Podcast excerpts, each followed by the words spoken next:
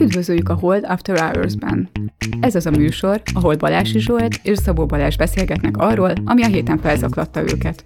Tőzsdék, árfolyamok, gazdaság, politika és bulvár. Szabó Balázs és Balási Zsolt a Hold alapkezelő elemzői. Bármi, ami az adásban elhangzik, az az ő vagy vendégeik magánvéleménye, amely nem feltétlenül egyezik a Hold blog és a Hold alapkezelő hivatalos álláspontjával. A műsor szórakoztató célral készült, befektetési döntések alapjául nem kíván szolgálni. A Hold alapkezelő ügyfelei és alkalmazottai egyaránt rendelkezhetnek pozíciókkal az adásban tárgyalt pénzügyi eszközökben.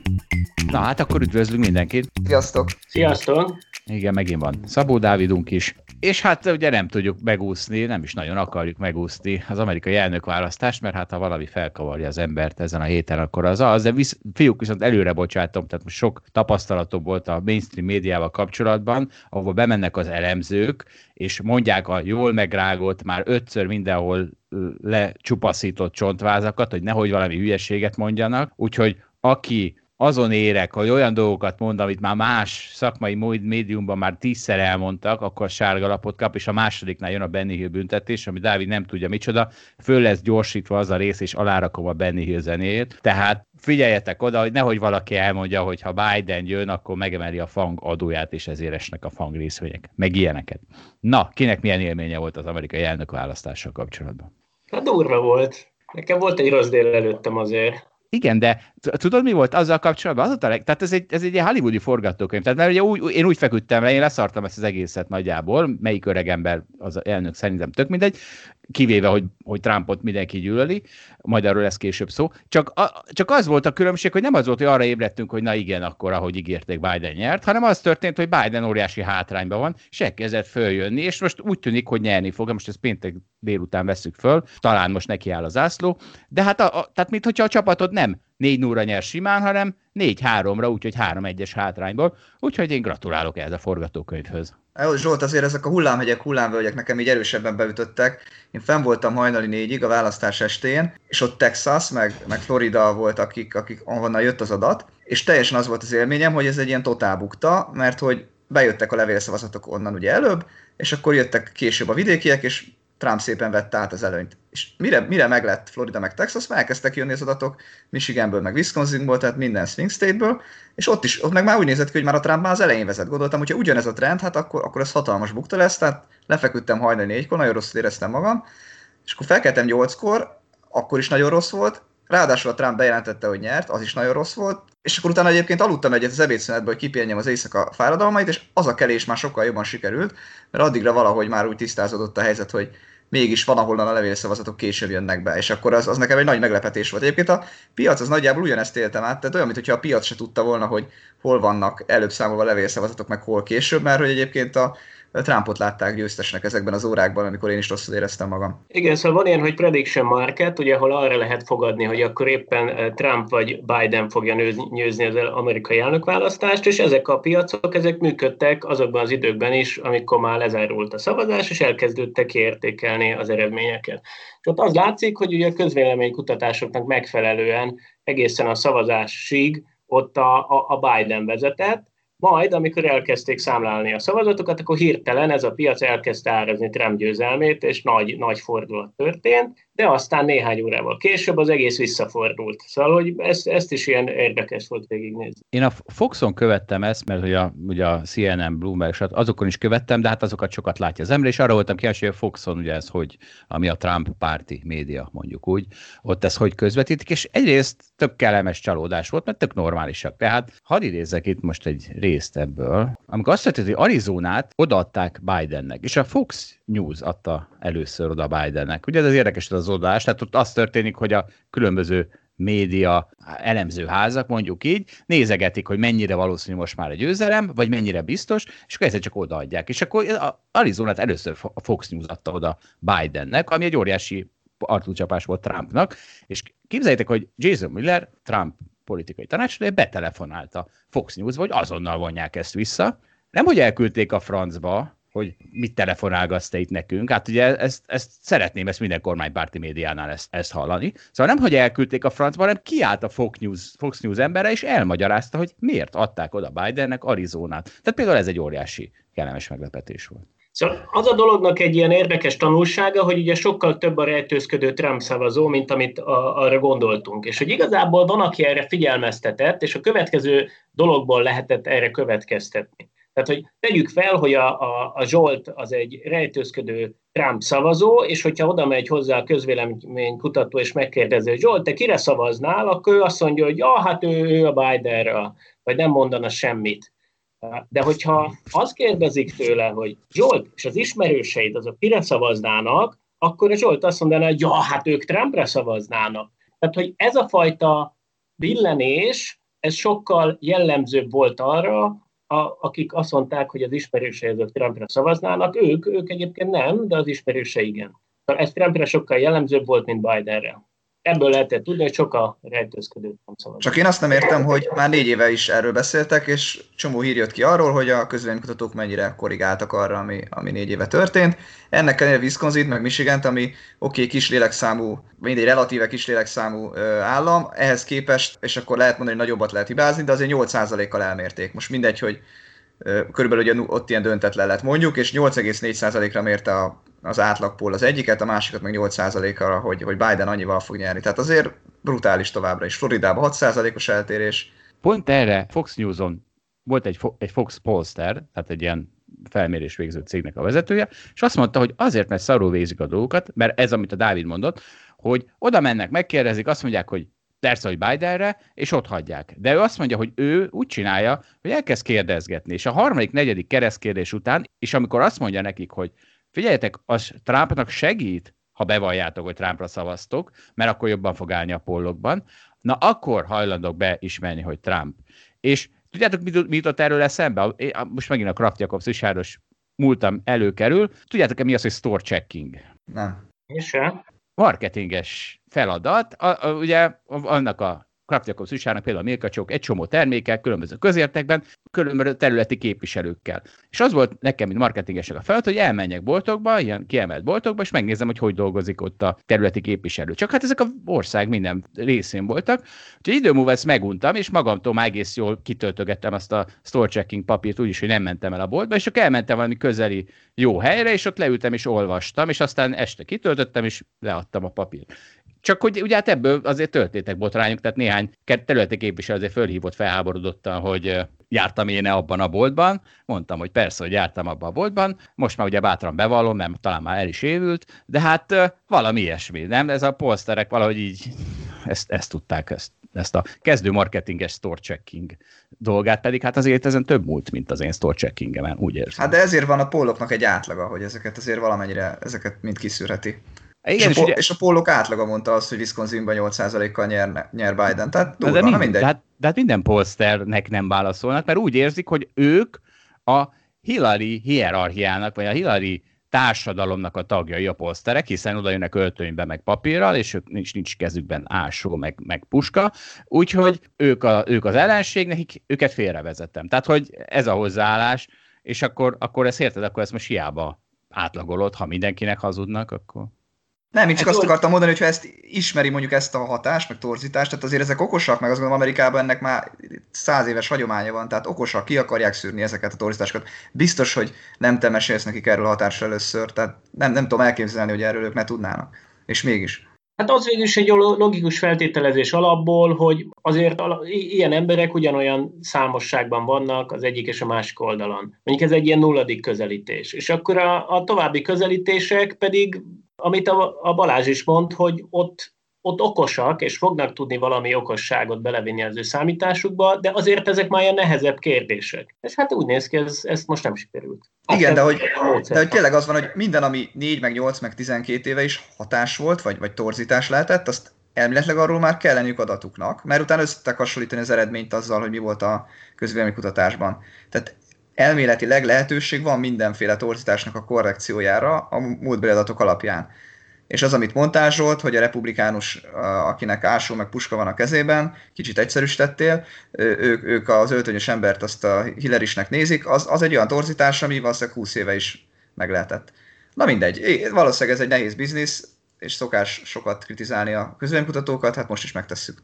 Jó. Egyébként nekem, nekem azért kipukasztott egy buborékot, de ugye kormányok, elnökök semmiről nem tehetnek, viszont rengeteget lopnak, nem csak a pénzemet lopják el, de a gyerekeim jövőjét is.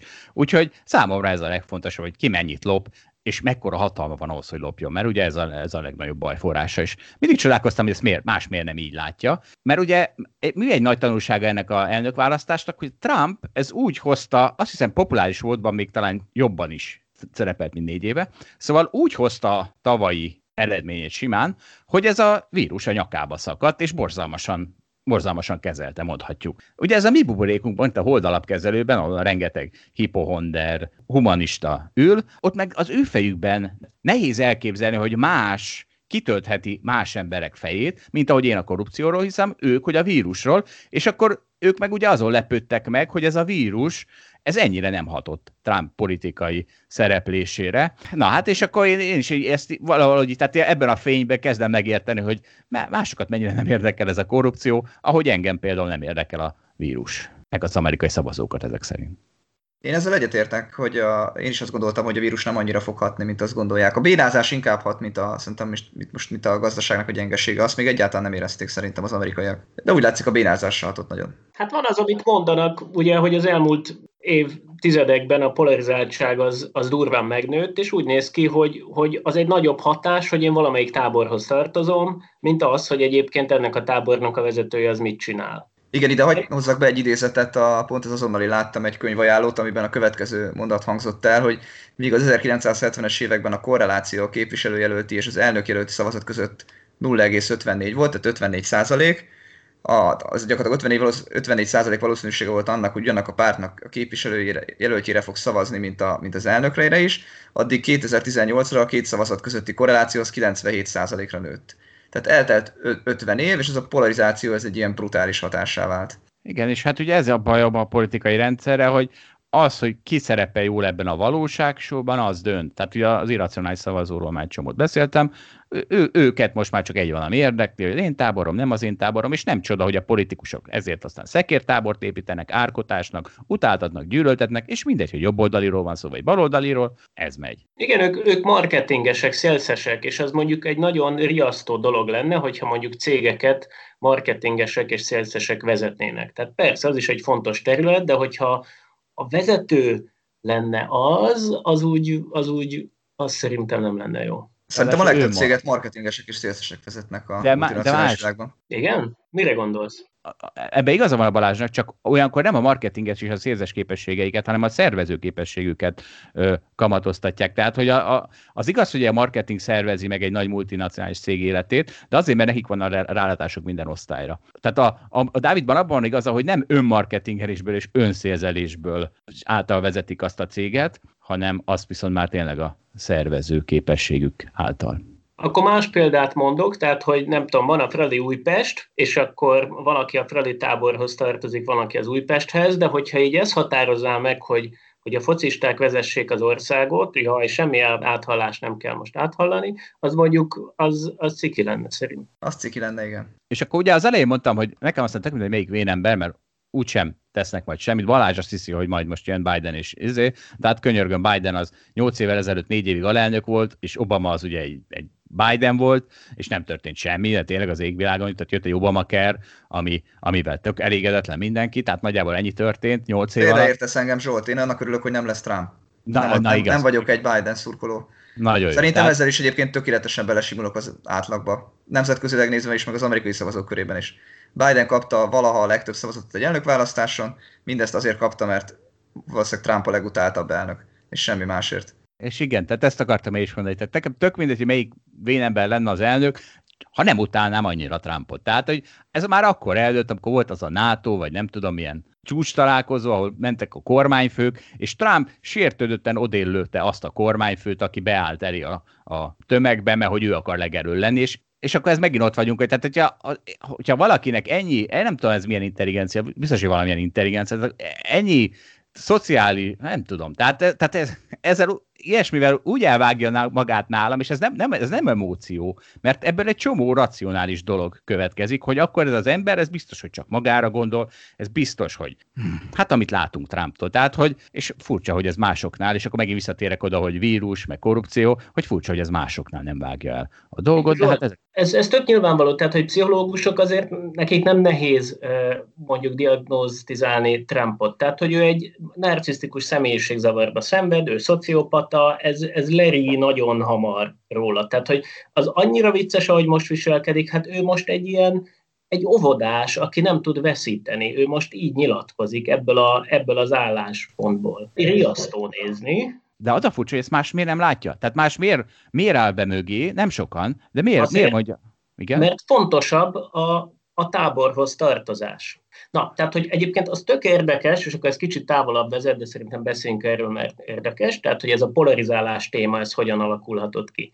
Tehát, hogy eredetileg valahogy úgy volt, hogy ha van két vezető politikus, és az két táborra osztja a, a, a térfelet, a szavazókat, akkor valójában ez a két politikus, ez nagyon közel van egymáshoz véleményben. Próbálnak persze úgy csinálni, mintha nem, de valójában nincs közöttük túl nagy különbség, és a választóknak közöttük kell választani. És egyébként ez egy logikus magatartás, mert ha elképzelitek egy tengely mentén mondjuk a választókat, hogy nem tudom, van a nagyon baloldali, meg van a nagyon jobboldali, és egyébként nagyjából úgy egyenletesen szóródnak szét ezen a skálán, és az egyik jelölt beáll mondjuk a nagyon szélsőséges baloldalra, akkor a jobboldal véleményében, akkor a jobboldali jelöltnek egy kicsit inkább a centrum felé kell húznia, és ezzel megkapja az összes jobboldali szavazót, meg egyébként a centrum tájikáról is kap szavazókat, mert hát a centrum tájikáról nem fognak a nagyon szélsőséges baloldalira szavazni. Egy haranggörbét képzeljünk el, nem? Ö, nem feltétlenül úgy értem, mert a választóknak az eloszlás az nem feltétlenül az. Most én alapból azt mondtam, hogy,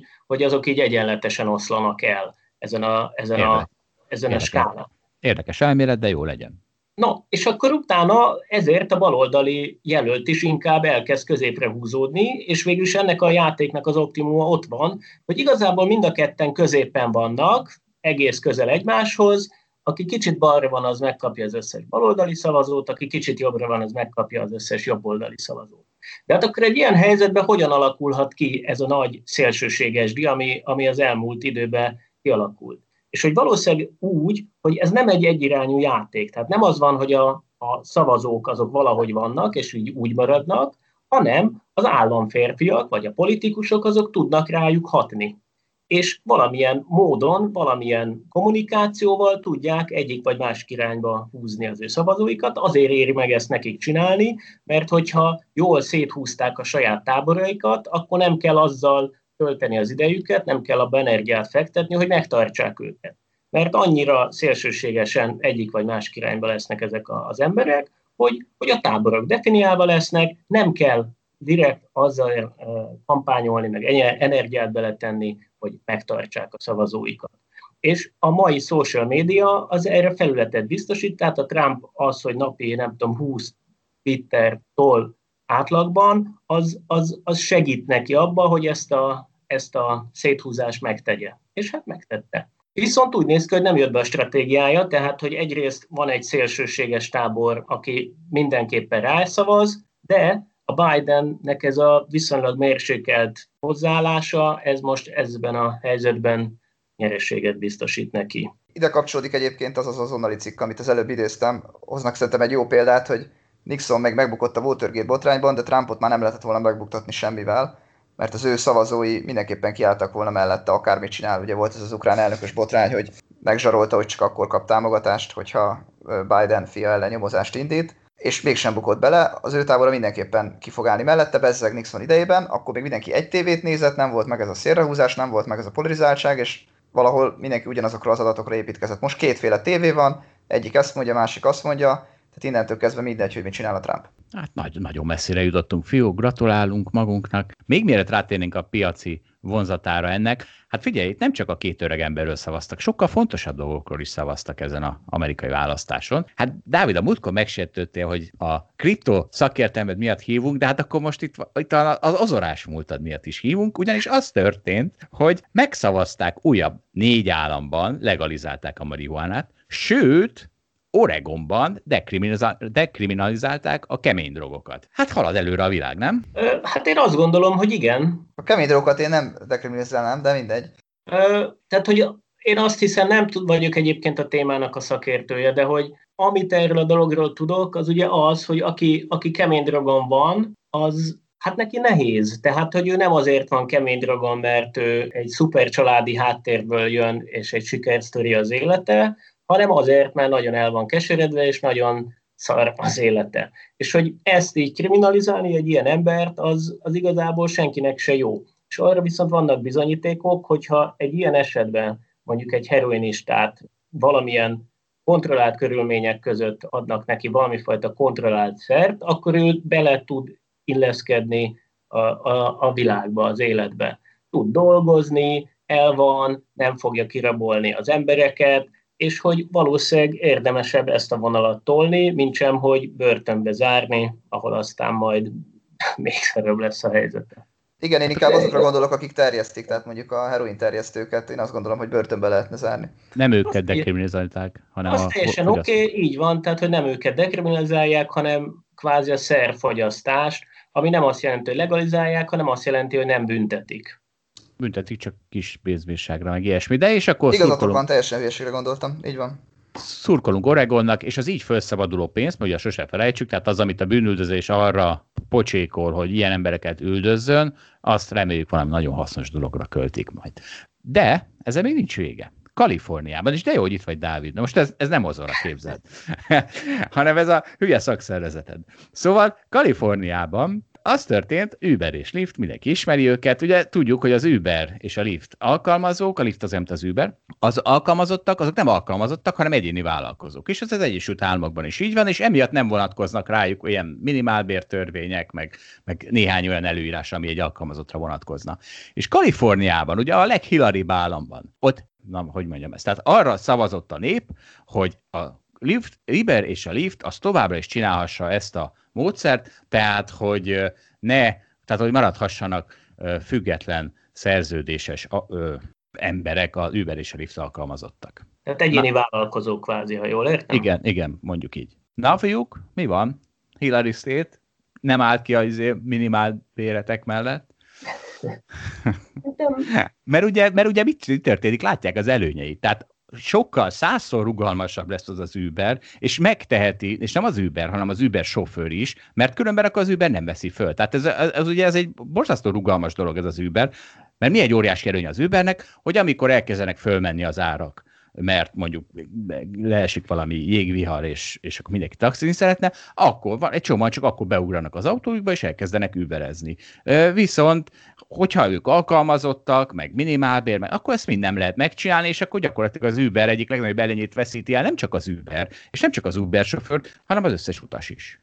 Zsolt, szerintem a demokrata pártnak a nagyon nagy része simán piacpárti nem látom egyébként az ellentmondást. Szerintem a világ abba az irányba halad, hogy egyre több minden automatizálódik, tehát itt ebben az esetben is van valamifajta automatizáció, nem kell egy ilyen központi taxi ügyfélszolgálatot eh, fenntartani, hanem, hanem ez így, tehát egy csomó minden dolog, mondjuk a kocsiknak a irányítása, hogy mi merre megy, az így automatizálódik. Illetve az is van, hogy a nagy szereplők, azok ugye egyre nagyobb, a győztes mindent visz, és hogy ebben a világban, meg ezekben a trendekben oda fogunk eljutni, és egyébként jutunk is, hogy hát ez így történik, hogy a kor mondjuk követelményeinek megfelelő életet egyre kevesebben tudnak élni. Azért, mert szarmunkát végeznek, és kevés pénzt tudnak keresni, és igazából nincs, nincs érdekképviseletük, nem tudnak kiállni saját magukért, és szemben állnak valami fajta nagyon erős központi szervezettel. És hogy egy ilyen világban, tehát az, az nem lesz egy jó világ a többségnek. És akkor ez egészen addig lehet, az egyik megoldás az az, hogy, hogy akik ilyen helyzetben vannak, azok összefognak, és van fajta szakszervezetet alkotnak, vagy nem tudom mit, valamit. Egy másik lehetőség pedig az, hogy, hogy durván meg lesznek adóztatva azok a központi szereplők, akik ennek az egész rendszernek a nagy nyertesei. És jelenleg egyik sincs úgy igazán, és, és, és azt látjuk, hogy a kor színvonalának megfelelően egyre kevesebben tudnak élni, jól élni. Na, az utolsó mondatoddal tiltakozom, de igen, tehát valóban ez a helyzet, és mondjuk egy alapjövedelem, hogy ebből a szempontból lehet a megoldás, mert az emberi megadóztatni, ezek is kéne osztani azt a pénzt valami olyan formában, amivel ezeket a embereket segítjük. Mekkora szocialist, szocialista lettél írtelen? Én, az a baj igazából, hogy az alapjövedelem az csak egy ilyen látszólagos megoldás, mert hogy, tehát, hogy igazából két dolog kell az embereknek, nyilván kell valami, amiből megélhetnek, tehát hogy ez egy, ez egy fontos összetevője, de hogy az egy nagyon elemi fontos szüksége az embereknek, hogy úgy, úgy érezzék, hogy van értelme az életüknek, meg annak, amit csinálnak, hogy megbecsülik őket. Ebben benne van az is, hogy ők, ők, ők hasznos dolgokat csinálnak, tehát mondjuk dolgoznak, és ennek a munkának értelme van. És hogyha itt minden automatizálódik, akkor, akkor ez nem lesz. És az, hogy mit fog milliárdnyi ember csinálni, így a napjaiban, az, arról nekem fogalmam sincs, és ilyenkor azért nem jó dolgok szokták levezetni az energiájukat az emberek. Szerencsére egy ideig ezzel még azért nem kell aggódni. Szerintem kell aggódni. Értem, hogy nem az lesz, hogy egyik pillanatról a másikra majd ott lesz milliárdnyi ember munkanélkül, de szerintem ez történik. Tehát az, hogy... A rozsdaövezet az ilyen? A rozsdaövezet erről szól. De a rozsdaövezet nem erről szól. erről szól. Igen. De miért erről szól? Hát ott is egy csomó ember biztos vagyok benne, hogy átment a szolgáltatásokba, túl gyorsan esett ki az ipar, és az átállás lassú. Igen, de, de az nem a... Az nem azt jelenti, hogy soha nem lesz szükség azokra az emberekre, vagy ők nem tudnak olyan szolgáltatást csinálni. Tehát mindenki elmegy, nem tudom, öregeket ápolni, és a, valóban a ipari munkásra meg nem lesz szükség, mert azt majd a robotok megcsinálják. De egy csomó olyan munka van, például az ápoló, amit, amit nem tudnak kiváltani a robotok, és azokra pedig egyre nagyobb szükség lesz. Tehát szerintem ugyanúgy, hogy a mezőgazdaság is szépen lassan visszaesett, majd visszaesik az ipar még tovább, már eddig is sokat esett, de még tovább fog esni, és azok is mind átmennek a szolgáltató szektorba, aztán majd csinálnak valami a munkát, amiről még azt tudjuk, hogy mi. Másik oldalon pedig az, hogy alacsony a munkanélküliség, legalábbis a koronavírus előtt még nagyon az volt, az azt mutatja, hogy egyre szükség van az emberekre. Értem, hogy, azt értem, hogy az érték, amit képvisel egy, egy ipari munkás, vagy a munkájának az értéke, az, az kisebb lett, ezt értem, azért még mindig egy működőképes rendszer az összességében. Tehát nekem az a véleményem, hogy a, a munkanélküliség az azért alacsony, mert méltatlanul alacsonyat keresnek az embereket. Tehát alacsony pénzt keresnek ahhoz képest, amit egyébként mondjuk a Jeff Bezos keres, és mondjuk, hogyha ugyanezt összehasonlítanánk, nem tudom, 10-20 vagy 30 évvel ezelőtt, akkor a Jeff Bezosok sokkal szerebbul kerestek ezekhez az emberekhez képest. De hogy jön ez ide, Dávid? Tehát hogy, hogy jön ez oda? Tehát, hogy persze, hogy, hogy hogyan osztjuk el a, a jövedelmet, tehát hogyan osztjuk azt, azt a jövedelmet el, amit a világ közösen megtermel, az egy tök fontos kérdés. Most világ vagy az Szerintem USA? Hát most ez a... nem mindegy, gyerekek. Hát az USA az egy példája annak, hogy mi történik a világban. Egyébként Kínában is nagyon nagy az egyenlőtlenség, hogy mondjuk egy másik példát. Európában valamivel kisebb, de szerintem ott is azért van. Hát szerintem USA... a, most ne, tehát talán nem érdemes tovább feszegetni, de hogy a ké, jó, de, de az a két különböző dolog, hogy a Jeff Bezosra mérgesek a tömegek, mert egyébként ő pont tényleg sokkal többet keres, mint a 30 évvel ezelőtti Jeff Bezos, vagy az is egy kérdés, hogy értékes munkát végezze normális körülmények között az, aki a társadalmi státusz szempontjából alacsonyan van, tehát mondjuk egy detroiti munkás. Ezt szerintem ez két különböző kérdés. Utóbbi a fontosabb. És bocs, Balázs, csak annyit akar még reagálni, hogy, hogy szerintem ezt látjuk azt, ezt a hatást abban például, hogy a Trumpnak, a Trumpnak ilyen szavazótábora van, tehát, hogy ezek az emberek ott megjelennek, és hogyha azt gondoljuk, hogy a Trump az egy, az egy nagy katasztrófa, akkor ők katasztrófát okoznak már ezzel.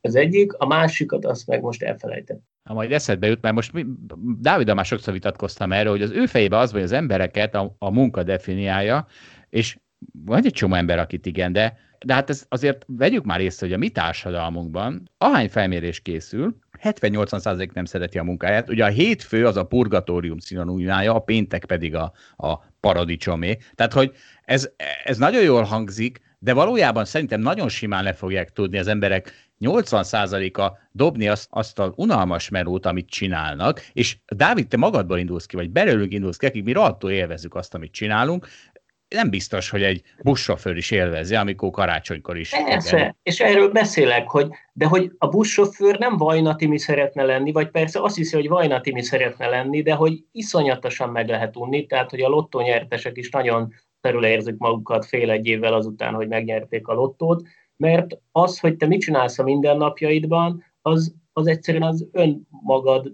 definiálása, meg az önértékelésednek egy fontos eleme. És akkor rendben, ez lehet más, tehát lehet nem olyan... Ez az, ez az. Ez az, Igen, hogy... de hogy az emberek valahogy ezt így nem nagyon tudják csinálni maguktól. Hát mert még nem alakult át úgy a világ. Tehát érted, amikor egyszer online-osodunk, óriási lehetőségek vannak ebben, hogy az emberek nem valami szarsággal töltik el napi 8 órát, tudom, aztán rohadt fáradtak, hanem mondjuk tanulnak. Hát most képzeld el, hogy tanulnak, és ezt, az, ezt a társadalom... Szerintem a száján élvezik, akkor mondd inkább azt, hogy sportolnak, vagy nem tudom, vagy videójátékoznak. Persze, de ez mind igaz. Tehát a videójátékot is lehet például azt mondani, mert ugye abszurd dolog, tehát mondjuk azt, hogy egy kalapácsvető olimpiai bajnokot hogy megbecsülünk, az is teljesen abszurd, mert mekkora hülyeség az a kalapácsvetés.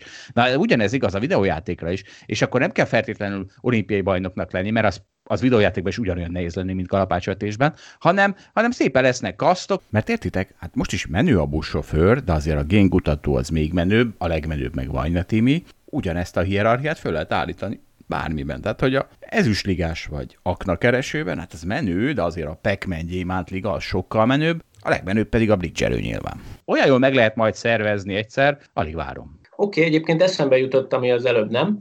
Tehát az az, hogy a világ az túl gyorsan változik most már. Tehát, hogy ezek az átalakulások, hogy akkor az ipari munkások azok menjenek el ápolónőnek, ezek nem tudnak megvalósulni, mert mire átmennének ápolónőnek... Nem, nem kell, hogy nők is legyenek az ipari férfi munkások. Azt nem mondtam. Ez a téma később jön. Most Azt nem mondtam, hogy a férfi ipari munkásoknak ápoló nővé is kell Nem, nem, nem. Ez most Dávid, nem még gender... Érted már? Dávid, már érted?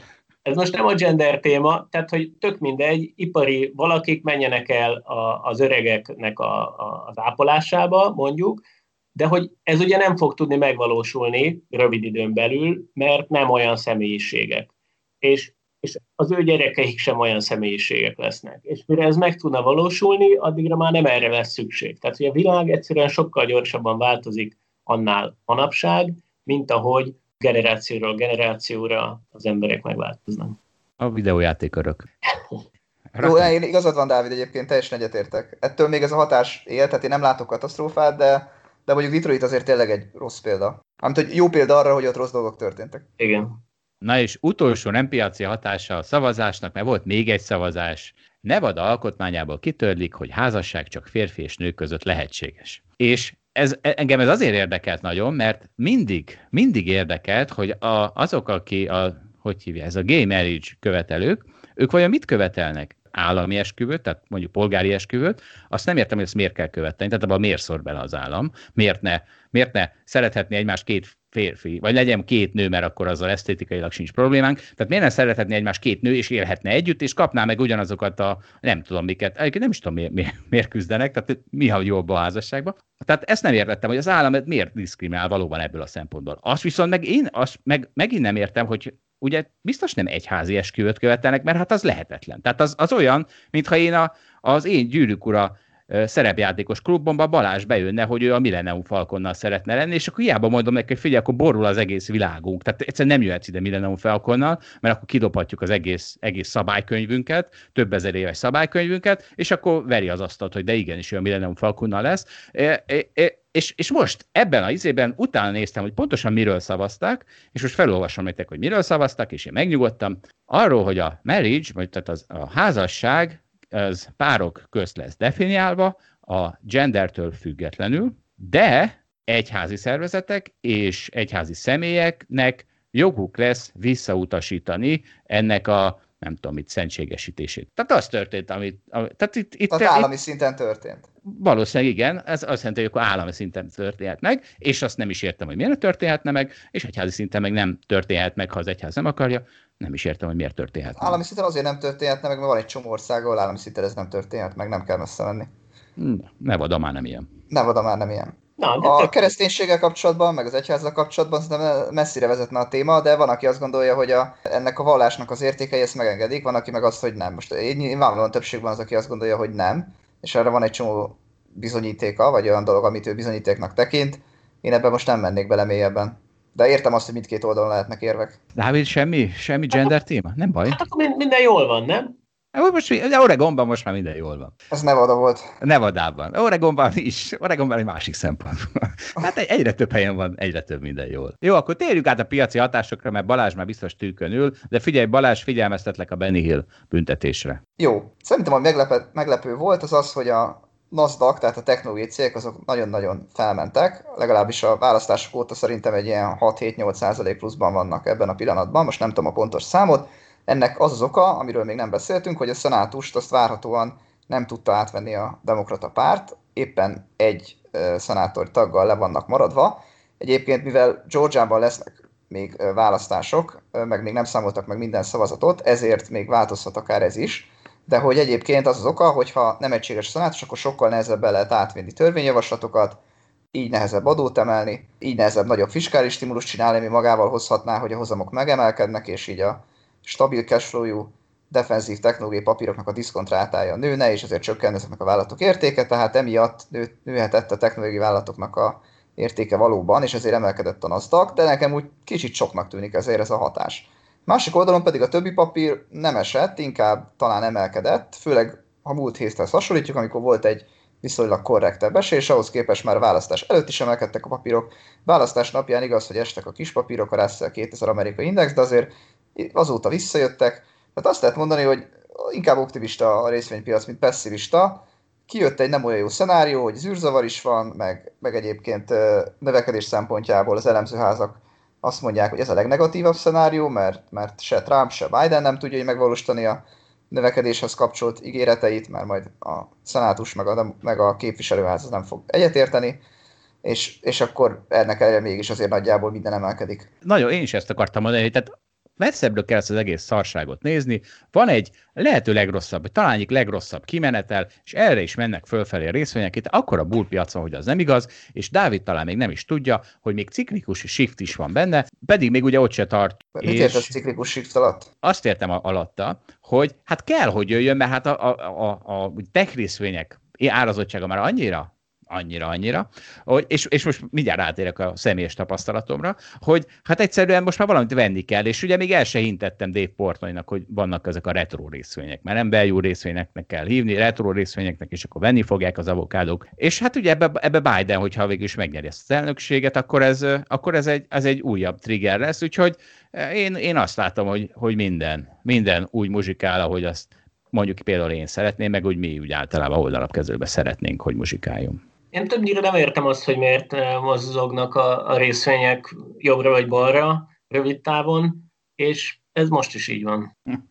De ez miért, ez miért modolt? Hát azért a, kijön, kijön, a hír, kijön a hír, és azért értjük, hogy miért mozog erre vagy arra, nem?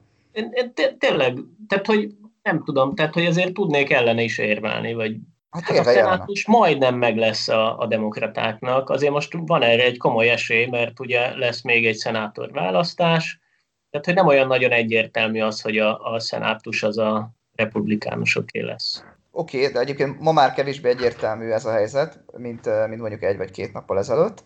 Egyébként okay. egy kicsit vissza is estek rá a technológiai részvények. Nekem okay. úgy kijön a magyarázat, tehát ha egy hely, az, egy hely az is, tehát az fontos, hát akkor két évig nem lehet megcsinálni azt, amit a Biden szeretne.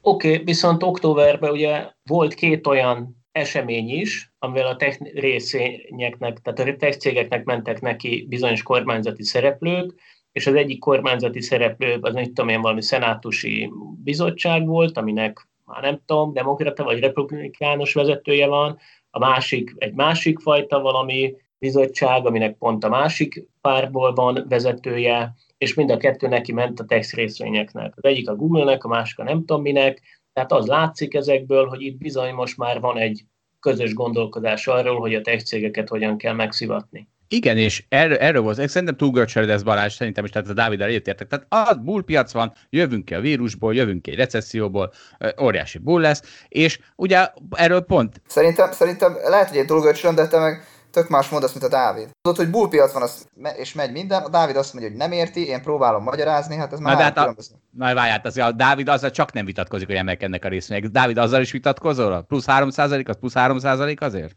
Nem, persze, hát látom. Na, köszönöm szépen. De, Akkor de nem, nem, hát eh, Dávid, bullpiac van, az más, mint most emelkedtek az elmúlt egy-két napban. Egyébként nem minden részvénypiac emelkedik. Hát, hát leesek a székemről. Mi az, hogy most, meg hát könyörgöm, tíz éve emelkednek a részvények. All time high vannak. Hát, a, már meg a Eurostox 50-et. Hát az tíz éve nem megy sehova, nem? Az nem, nem, nem de a, de... Az egy nagy európai részvényindex. Minden szektor benne van. Miről beszélsz, hogy emelkednek a részvények? Egy hete emelkedik, mint a fene. Hát e... múlt héten meg esett, és pont ugyanitt emelkedett vissza, vagy még annyit is. Hát azt Így nem mondjuk már, hogy emelkednek. Ez nem jó, de egyébként, hogyha ilyen jó helyzet, akkor a nasdaq nem all-time high-on kéne lennie? Oda megy, nem?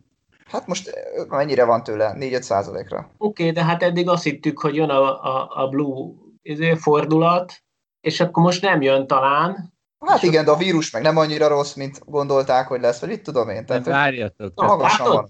Ez az. Én De várjatok, itt volt a Radmai Karesz, és ő is mondta ezt, amit én is érzek, hogy tök mindegy, hogy hogy cseszik meg ezeket a tech cégeket, és akkor majd kiesik 8% profitjuk, vagy 10% profitjuk. Hát attól még azok ugyanúgy a világ legjobb cégei lesznek. Hát hagyjátok már ezt a hülyességet, hogy, hogy ha a Apple az nem 300 milliárd dollár kessen ülne, mert az elmúlt x évben nem 8% effektív adót fizetett volna, hanem 15-öt, és most csak 150 milliárdon ülne, akkor más lenne a világ? Hát lenne a fenn. Hát igen, akkor az Apple-nek a részvényárfolyama 10%-kal lentebb lenne. Ennyivel lenne más a világ.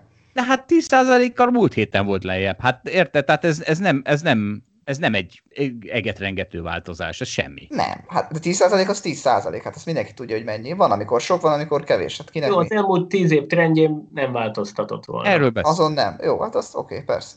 Mert az Apple az valóban bullpiacon van. Az európai részvények meg nem. Na, örülök, Akkor hogy mondok még valamit, ami sokkal inkább bullpiacon van. Tudtam. Na, na, nem fog meglepődni. Tudtam. A bitcoin a választás óta 12 ot Ez igen. Hát neked kell gratulálni, Dávid? Személyesen. Na hát akkor mesélj a Paul Tudor Jonesról. Hát a Paul Tudor Jones az ugye májusban már Satoshi idézett a saját befektetői hírlevelében, és most nem olyan rég volt vele egy interjú, hát ott azóta még sokkal inkább el volt ájulva ettől az egésztől. Azt hozzá kell tenni, hogy poz, poziból beszél. A pillanat, hadd vágjak közbe. Mi, miért nem szarjuk le, hogy Paul Tudor Jones mit mond? Azért nem szarjuk le, mert ugye az egész dolog, ez valahogy az IT, a tech felől jön és a hagyományos befektetői szférában nehezen férkőzzei be magát. Tehát, hogy a, a, az ilyen közgazdászok, portfóliókezelők és egyébként a hagyományos pénzügyi szektorban dolgozók, azt nagyon-nagyon ellenségesen fogadták ezt az egész területet. És az egy nagyon-nagyon fontos lépés, hogy most már nem teljesen így van. Tehát a Paul Tudor Jones az ennek valami fajta megtestesítője, aki ebből a világból jön, évtizedek óta ebben működött egész életében, és ő egyszer csak a homlokára csap, és azt mondja, hogy jé, hát ez így lehet, hogy ez így ennek van értelme, érdek, tud valami. És én azt látom, hogy ez egyre inkább terjed el, ez a nézet a hagyományos befektetői közösségben is. Egyáltalán nem ez a többség, hát nem, a többség az nem ezt mondja, de terjed. Mondok néhány mondatot Paul Tudor Jones-tól, mert azt mondja, hogy ez a first inning. A first inning az ugye a baseballban van, az kilenc inning van. Tehát az első kilencedben járunk. Cryptocurrency, mint inflációs hedge. Ez az első. Hát nem, hogy negyed, hanem kilenced. Azt hiszem kilenced. Aztán, máj, mit mondott még? Hát, hogy igen. Hát, azt, ugye mondja, azt mondja, hogy őt az aranyra emlékezteti a 70-es évekből. Tehát ugye a 70-es évek az egy inflációs évtized volt. Ez az egyik dolog, amit tudni kell róla. A másik dolog, amit tudni kell róla, hogy ugye 71-ben törölték el ezt a Bretton Woods-i rendszert, ami hát részben ugye okozta is, tehát az oka is annak, hogy később aztán ez egy inflációs évtized lett, és megszűnt az a fajta stabilitás, hogy hát a dollárhoz van kötve minden, a dollár az stabil, és, és ez a fajta biztonság, ez, ez kihúnyt ebből a világból, és kellett, volna, kellett valami más. És akkor ebben az évtizedben az arany az nagyon, nagyon szépen teljesített, úgy, hogy egyébként az évtized közepén volt egy nagyobb lejtmenet is benne, de aztán a második felére szintén ment még egy nagyot. Hát reméljük, hogy így lesz. És egyébként, tehát, hogy azt hozzá kell tenni, és ezt ne felejtsük el, hogy a bitcoinnak és az egész, ami ebben a technológiában benne van, és ahogy a, te, ahogy a bitcoin működik, az nincs készen. Tehát abban azért van egy erős bizonytalanság, és nekem nagy kérdéseim vannak azzal kapcsolatban, hogy mi lesz a bitcoinnal tíz év múlva, hogy hogyan fog működni. Ez, ez nagyon erősen benne van. És nyilván benne van egy szabályozói bizonytalanság, az is egy nagy probléma tudna lenni, vagy a szabályozók oda tudnak cseszni neki, az intézményi pénzek azok akkor jönnek be ebbe a területre, hogyha a szabályozás rendben van. A jó hír az az, hogy az Európai Unió szabályozni készül a kriptopénzzeket, és nem betiltani. Egyelőre így néz ki, hogy ezen is sinem vagyunk, de, de nem biztos, hogy ez így marad. Mondok még egy dolgot, amit Tudor Jones mond, és szerintem az is elég meggyőző. A bitcoin az egy olyan terület, ahol nagyon, nagyon okos emberek és szofisztikált emberek hisznek benne, és dolgoznak rajta. És olyan a bitcoinba fektetni, mondja ő, mint Steve jobs az Apple-be, vagy a Google-be korán befektetni. Jó, figyelj, azért ez elég bullshitnek hangzik. Hát annyi mindenen dolgoznak nagyon, sokok, nagyon sokan, akik nagyon okosak, aztán ezeknek nagyon jó része rossz befektetés lesz. Hát hány gyógyszerinnováció dolgozik, nagyon-nagyon sok, nagyon okos ember, aztán mégis elbukik egy nagy része. Igen, poziból beszél. Poziból beszél, értem. Na jó, és akkor van ez a, ez érdekes, de ezt mondtad, hogy a EU elkezdi szabályozni, de mik ezek a digitális currency amit a kínai jegybank is, ha jól látom, vagy Kína is, meg az ECB is, mintha be akarna vezetni. Ez miről szól, Dávid? Tehát ezek a CB, úgynevezett CBD cég, Central Bank Digital Currency, ennek a rövidítése. És ugye ez egy régi vita az, hogy a kereskedelmi bankok, akik egyrészt vezetik a számláinkat, és nekik nagyon kockázatmentesnek kéne lenniük, mert mindenki azt szeretné, hogyha én beteszek 10 forintot a bankszámlámra, akkor azt a 10 forint az tényleg ott legyen, és el tudjam költeni bármikor. Tehát ez egyik terület, amit csinálnak. A másik, amit csinálnak, az viszont az, hogy ők hiteleznek is. Tehát igazából a 10 forint az nincs ott a bankszámlámon, ők azt kihitelezhetik, odaadhatják valaki másnak.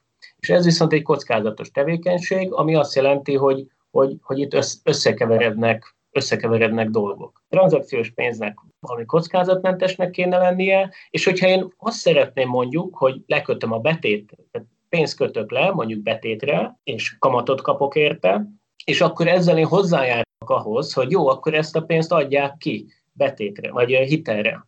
Akkor ez valami fajta kockázatvállalási szándékot tükröz tőlem. Ez rendben is van így, hogyha, hogyha ez így működik. Tehát, hogyha ez a két terület külön lenne választva, és egyébként a 30-as években volt ilyen terv, ezt hívják Chicago pennek, a nagy gazdasági válság után, mert ott a bankok nagyon csúnyán megégették magukat, és valamit ki kellett volna találni. Ez végül aztán nem valósult meg de hogy, hogy ez egy régi dolog, ami benne van a közgazdasági gondolkodásban. No, a CBDC, a Central Bank Digital Currency, ez erre ad egy megoldást, ő, ő kvázi tranzakciós pénzt biztosít. Tehát, hogy én kvázi közvetlenül a Nemzeti Banknál tudok tartani, vagy vezetni egy számlát, Persze nem így fog kinézni, mint ahogy egy banknál vezetünk számlát, ott majd nem kell befáradni a Nemzeti Bankhoz és számlát nyitni, hanem ez egy blokkláncon vagy valami ahhoz hasonló dolgon futó valami lenne, az én mobiltelefonon van egy valet, egy pénztárca, és akkor abban látom, hogy nekem van 10 forintom, csak ez a 10 forint, ez a, ez a központi banknál vezetett számlámon van, és azt ő nem fogja kiadni hitelre, illetve tök mindegy, hogy kiadja a hitelre, mert ő bármikor tud forintot teremteni a semmiből. Tehát az ott nála meg lesz ez a 10 forintom egész biztosan. De akkor az infláció ellen nem véd, ha jól értem. Az infláció a... ellen nem véd. Az infláció ellen ez nem véd. Ez a kereskedelmi banki kockázat ellen véd. Ami mondjuk 2008 őszén az egy olyan dolog volt, amit sokan értékeltek volna, mert hogy kérdéses volt, hogy a bank az holnap csődbe megye, amiben van a pénzem. És persze elvileg van betétbiztosítás, ami, ta, ami most 100 euróra szól, tehát az azért sokaknak kihető, hogy 30, nem tudom, 6 millió forintig tart egy betétbiztosítás, de a betétbiztosítási alapból egyáltalán nem lehetne kifizetni azt, hogyha mondjuk az OTP csődbe menne. Akkor ott, ott valaminek történnie kell, tehát hogy vagy a betétesek elvesztenék a pénzüket, vagy a Nemzeti Bank a semmiből kinyomtatna forintokat, és akkor ezzel infláció. Tehát erre ez egy megoldás lehet, hogy én nem az OTP-be kényszerülök tartani a pénzemet, és vállalom valamilyen szinten az OTP-nek a kockázatát, hanem a Nemzeti Banknál is. Na, és ez Kínában egy fontos dolog, mert ugye ott Kínában van egy ilyen szándék, hogy, hogy megfigyeljék a, a, a lakosságot, és erre ez egy nagyon-nagyon jó eszköz. Tehát, hogyha központilag tudja valaki azt, hogy melyik állampolgár, mikor, kinél, mit, mennyit költ, mit vásárol feltehetően belőle, az egy iszonyat fontos információ nekik. És szépen ezzel az információval nyilván vissza tudnak élni, nyilván tudják kiszűrni a rendszerre veszélyes elemeket, vagy nyilván tudják alakítani azt, hogy, hogy, hogy ki, kit engednek nagyobb lélegzethez jutni, vagy kit kevésbé. És hogy látod, Dávid, ki fog nyerni, a centralizált coin, vagy a decentralizált coin? Hát szerintem mind a kettő ott lesz, tehát mind a kettőnek megvan a helye a, a világban. Tehát azt kell látni, hogy az adat az olyan értéklet, és annyi mindent lehet csinálni az adattal, hogyha ez központi kézbe jut, azzal nagyon-nagyon-nagyon könnyű visszaélni. És ezt már tudják azok a nagy tech cégek, mint a Facebook, meg a Google, meg az Amazon, meg az Apple, hogy, hogy ez egy hatalmas érték, és ők ebből hatalmas bizniszt csinálnak. Na most, hogyha ez az állam kezére jut ugyanez az információ, ahhoz például egy Kínába történik, ott ugye rengeteg infót tud minden egyes állampolgáráról a kínai kormány, akkor abban megint csúnya dolgokat lehet csinálni, csak az nem úgy nyilvánul meg, hanem, hogy hatalmat profitot csinálunk, hanem úgy nyilvánul meg, hogy a hatalom az leválthatatlanná válik.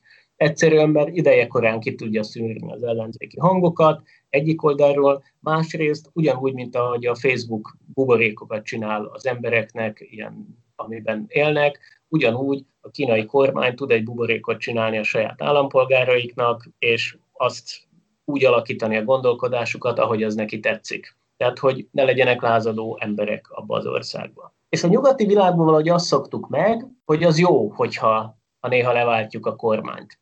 Márpedig, hogyha egy kormány ezt megcsinálja, akkor, akkor elválthatatlanokká válnak. És hogyha mi azt szeretnénk, hogy ez ne legyen, akkor a decentralizált pénzeknek van jövője. De nyilván lehetséges, hogy centralizált pénzeknek is van jövője. Ami engem aggaszt egy kicsit, az az, hogy lehet, hogy a kínai rendszer az hatékonyabb. Tehát lehet, hogy az tök jó bizonyos szempontból, vagy sokaknak az tök jó, hogyha a gondolataik azok úgy meg vannak határozva, igazából nincs lázongás egy országba, persze hát valaki uralkodik, de hogyha az nem egy ilyen rossz uralkodó, és hagy engem élni, akkor az végül is így jó. Nem, megvannak azok a dolgok, amiket nekem nem szabad csinálni, azt én tudom, azokat nem csinálom. Tehát, hogy el tudom képzelni azt, hogy, hogy ez a rendszer hatékonyabb. Ugyanúgy, ahogy a szocializmusnál hatékonyabb volt a kapitalizmus, és ezért a szocializmus inkább kihal, a kapitalizmus meg, meg megerősödött, el tudom képzelni, hogy ez a kínai út, ez, ez hatékonyabb, mint a kapitalizmus, meg a demokrácia. Tehát nem csak népszerűbb, hanem hatékonyabb is. Hát nem vagyok benne biztos, csak el tudom képzelni. Innováció szempontjából még mindig nehéz elképzelni, hogy hatékonyabb lenne. Azt értem, hogy ezek adnak bizonyos pontokat, ahol hatékonyabb, de a gazdaságnak ez csak bizonyos elemeire igaz, és nem, nem a széles spektrumára. De nem biztos. Tehát, hogy képzeld el azt, hogy a, a nagyon okos embereknek úgy van a gondolatai befolyásolva, egyszerűen mert egy olyan világban él, hogy ezekhez az információkhoz jut többségében hozzá, hogy, hogy abban ő kényelmesen érzi magát. És ebben a világban ő tud innoválni, csak nem akar lázongani. Mert nem frusztrált. Tehát ugye az a baj az elnyomásra, hogy kurva frusztrált leszel, és nem tolod a szekerét a hatalomnak, menekülsz onnan. És hogyha valóban, hogyha ezt, ahogy Dávid mondja, ezt megoldják, akkor... Hát teoretikusan lehetséges, amit mondasz, igen. A kérdés az még, hogy a boldogságot maximalizálja, de nem megyünk ennyire messzire. mert az is lehet, hogy hatékonyságot maximalizál, de boldogságot nem. Igen. Na, én boldog vagyok, mert elment Trump, de hogy ne stresszeljük agyon a hallgatókat a állam garázdálkodásával. Ide most bevágjuk Radnai Károlyjal készült beszélgetésünk utolsó részét, ahol óriási megdöbbenésemre többek közt arról is szól ez, hogy az állam, sőt a magyar állam mennyit segített a filmiparnak Magyarországon. Úgyhogy akkor most halljuk azt a beszélgetést. Talán nagyon jó összeállítása erről egy prezentációt, amiből majd néhány ábrát fölrakunk az alablogra is, mert nagyon tanulságosak, és itt értékeltétek a különböző kritériumokat, hogy melyik ország, mondjuk ugye a régióban, mennyire vonzó, milyen szempontból vonzó a, a mondjuk az amerikai film társaságok számára, és az egyik az a támogatási rendszer, hogy ez mekkora, és akkor most ugye erről beszélgetünk, de én azt látom, hogy van itt Bulgária, Lengyelország, Románia, Szlovénia, ami nulla pontot kapott, tehát ott, hogy nincs támogatási rendszer, ugye? Amikor most már van, de amik, akkor nem volt. Jó, akkor azt mondd meg nekem, de ha most már van, az egy kicsit válasz is a kérdésemre, tehát azt mondd meg nekem, hogy ez egy annyira egyértelmű, hogy ezzel a kedvezménnyel csalogatjuk ide, mert aztán, mert tehát látjuk, hogy azért nagyon sok szempont számít még. Tehát nagyon egyértelmű, hogy ezzel az kedvezménnyel csalogatjuk ide őket, akkor ez a négy ország miért nem csinálta? Akkor ők kidobták ezt a... Tehát érted, ha ez annyira no-brainer, hogy hát ez egy befektetés, megtérülő befektetés, akkor ők miért nem csinálják? Nincsen Budapestjük.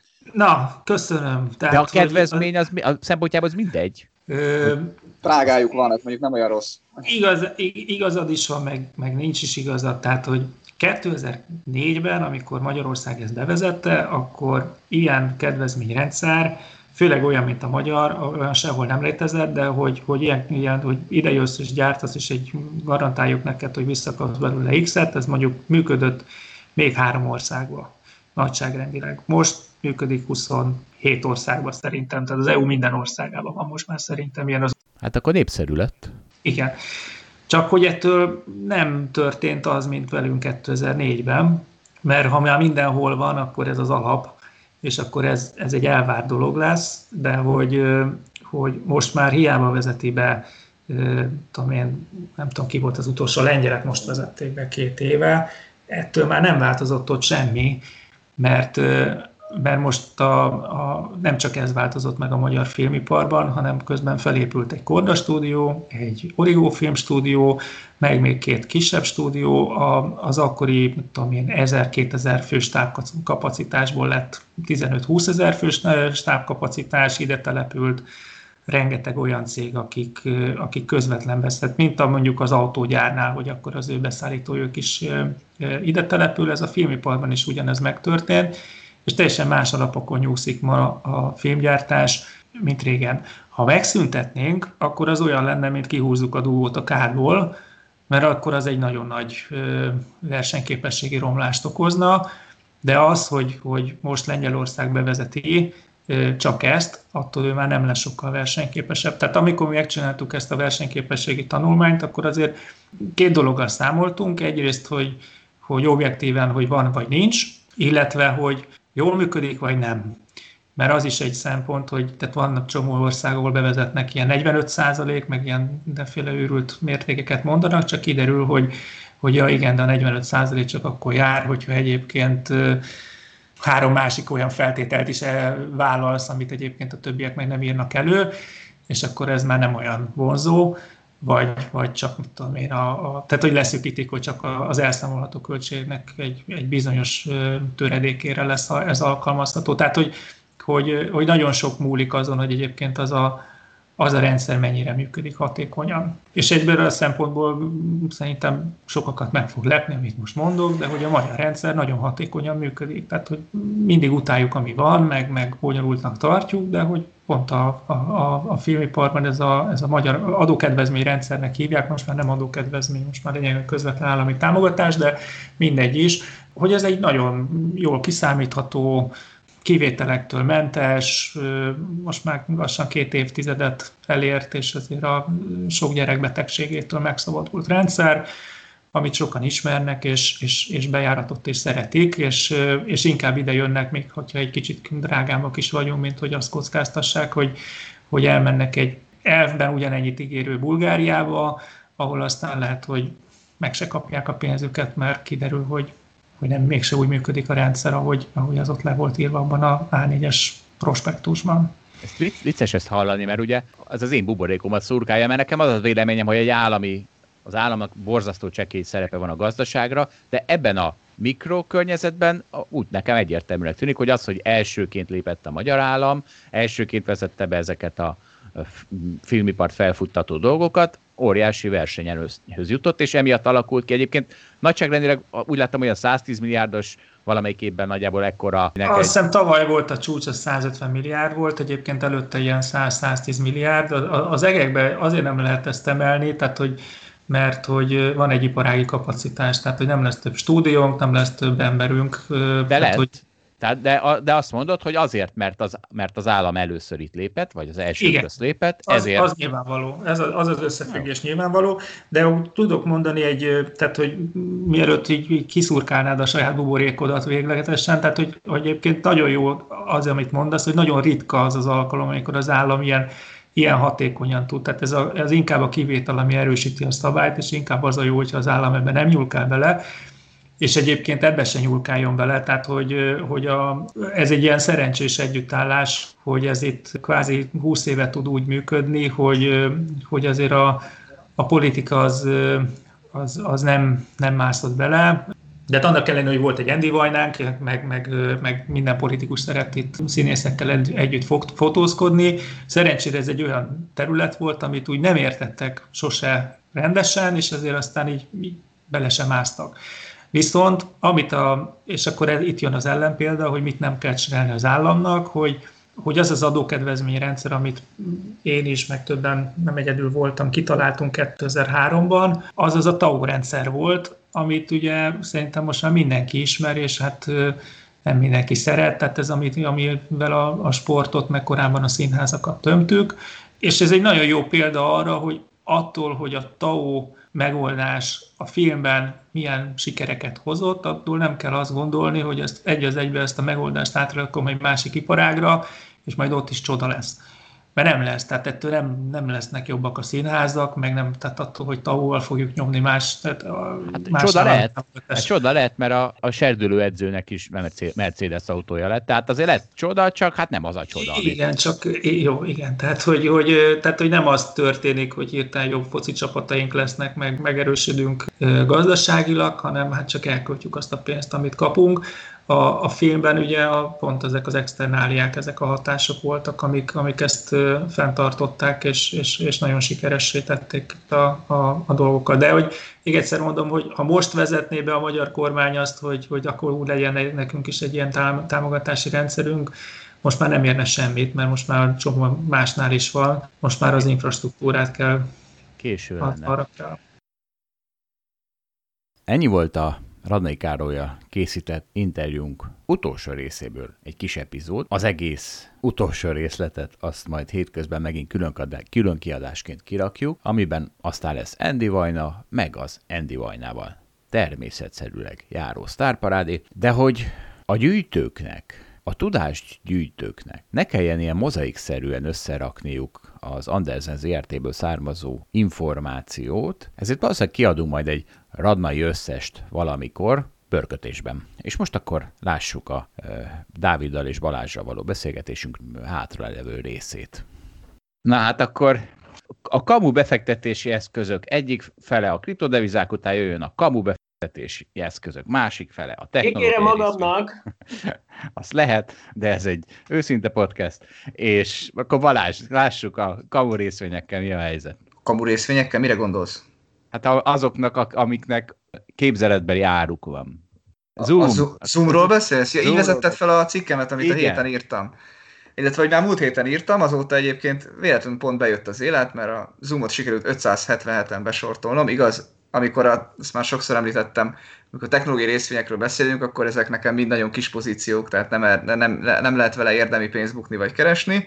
A Zoom szerintem nagyon túlértékelt, ezt már sokszor mondtam, de a fő gondolat mögötte továbbra is az, hogy szerintem itt nem lesz nagy növekedés, annak ellenére, hogy egyébként a P per S, tehát a Price per Sales mutató alapján, meg a Price per Earnings alapjú mutató alapján itt várják a legnagyobb növekedést, és én ennek ellenére azt gondolom, hogy, hogy mégsem lesz. Ennek ez tényleg egy nagyon egyszerű gondolatkísérlet, menjünk előre egy évet az időben, és képzeljük el, hogy ki lesz az új Zoom felhasználó, amikor már a vírushelyzet azért alább hagyott, és visszatértünk a normális kerékvágásba. Én azt gondolom, hogy aki akarja, az most ezekben a hónapokban megveszi a Zoomot, és most tudott nagyot nőni. Én azt gondolom, hogy már növekedés nagy részén túl vagyunk, ami a következő 5-10 évben fog történni, és egyszerűen nem látom, hogy honnan ez a, ez a nagy növekedés. És szerintem az egyszerűen ki fog derülni, hogy a 2021-es évnek a Q3-ról való Q4-es jelentésében már semmi extra nem lesz, lesz egy, lesz egy beállt felhasználói bázis, és, és kész.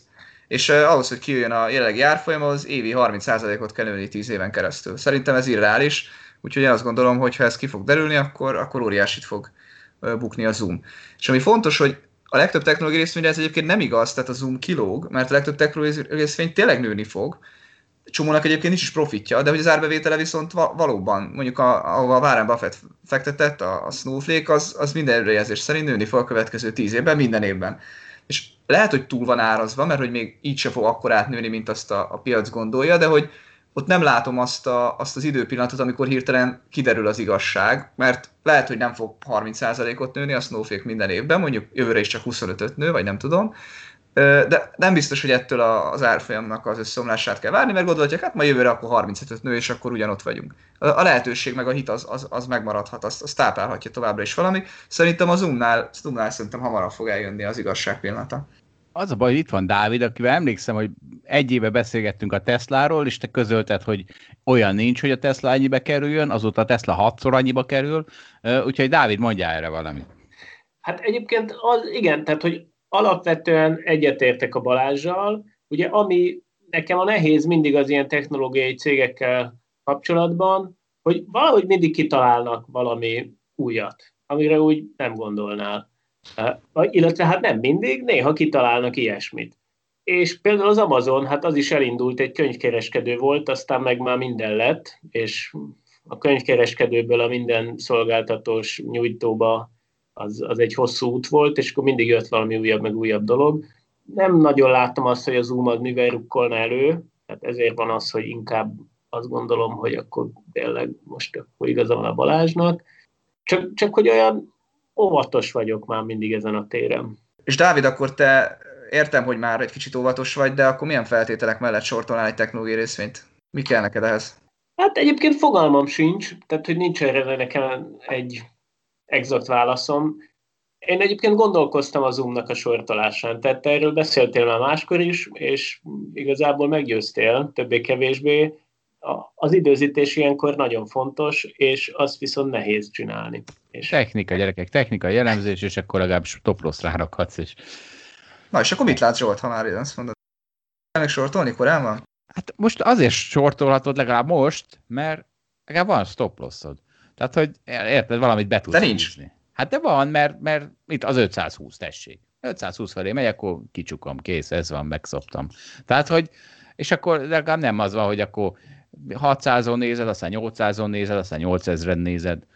Ugye, ami a kiváló fundamentális elemzők egy remek tulajdonsága, hogy rossz hát irányba. Nem tudom. Egyedül nem akarok berakni stoppot. Én hiszek abba, hogy, hogy itt most tényleg eljön az igazság pillanata. Ja, Eddig sos, szinte sose sikerült nyernem nagyot sorton, úgyhogy itt lenne már az ideje. Tehát nem úgy értem, hogy rakd be, hanem hogy fejben rakd be, és azt tartsd be. Tehát nem, azt nem az hülyeségbe rakni, mert az, az, az annak, annak nem sok értelme van, ha a fejben betartod persze. Tehát azt mondta, hogy 520 fölött zár, és másnap is rossz irányba indul, akkor kizárom. És ha ezt betartod, akkor szerintem ez így. Hát legalábbis nyugodtabban alszol utána.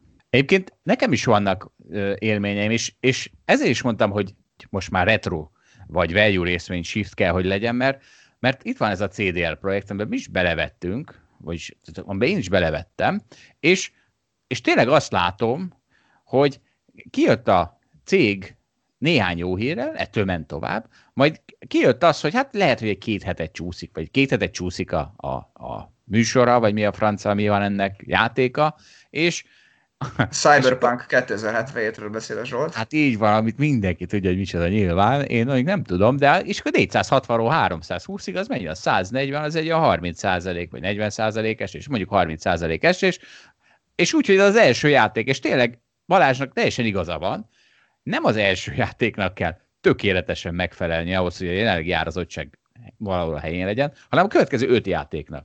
Tehát érted, ha az első játékban már két hét csúszás már egy 30% pofont ad, hát akkor, akkor itt tényleg valami nem stimmel ezekkel az árazottságokkal, és ezért mondom, hogy ez most már be fognak rosálni az emberek, és ezeket megveszem inkább azt a nem tudom milyen bányász céget, meg konténerhajó céget, ahol jól látom, hogy Érted? Ahol bejössz mellém bukni ezeken az jogsipari részvényeken a vírusban, de, de aztán majd, ha vége lesz a vírusnak, mi lesz akkor?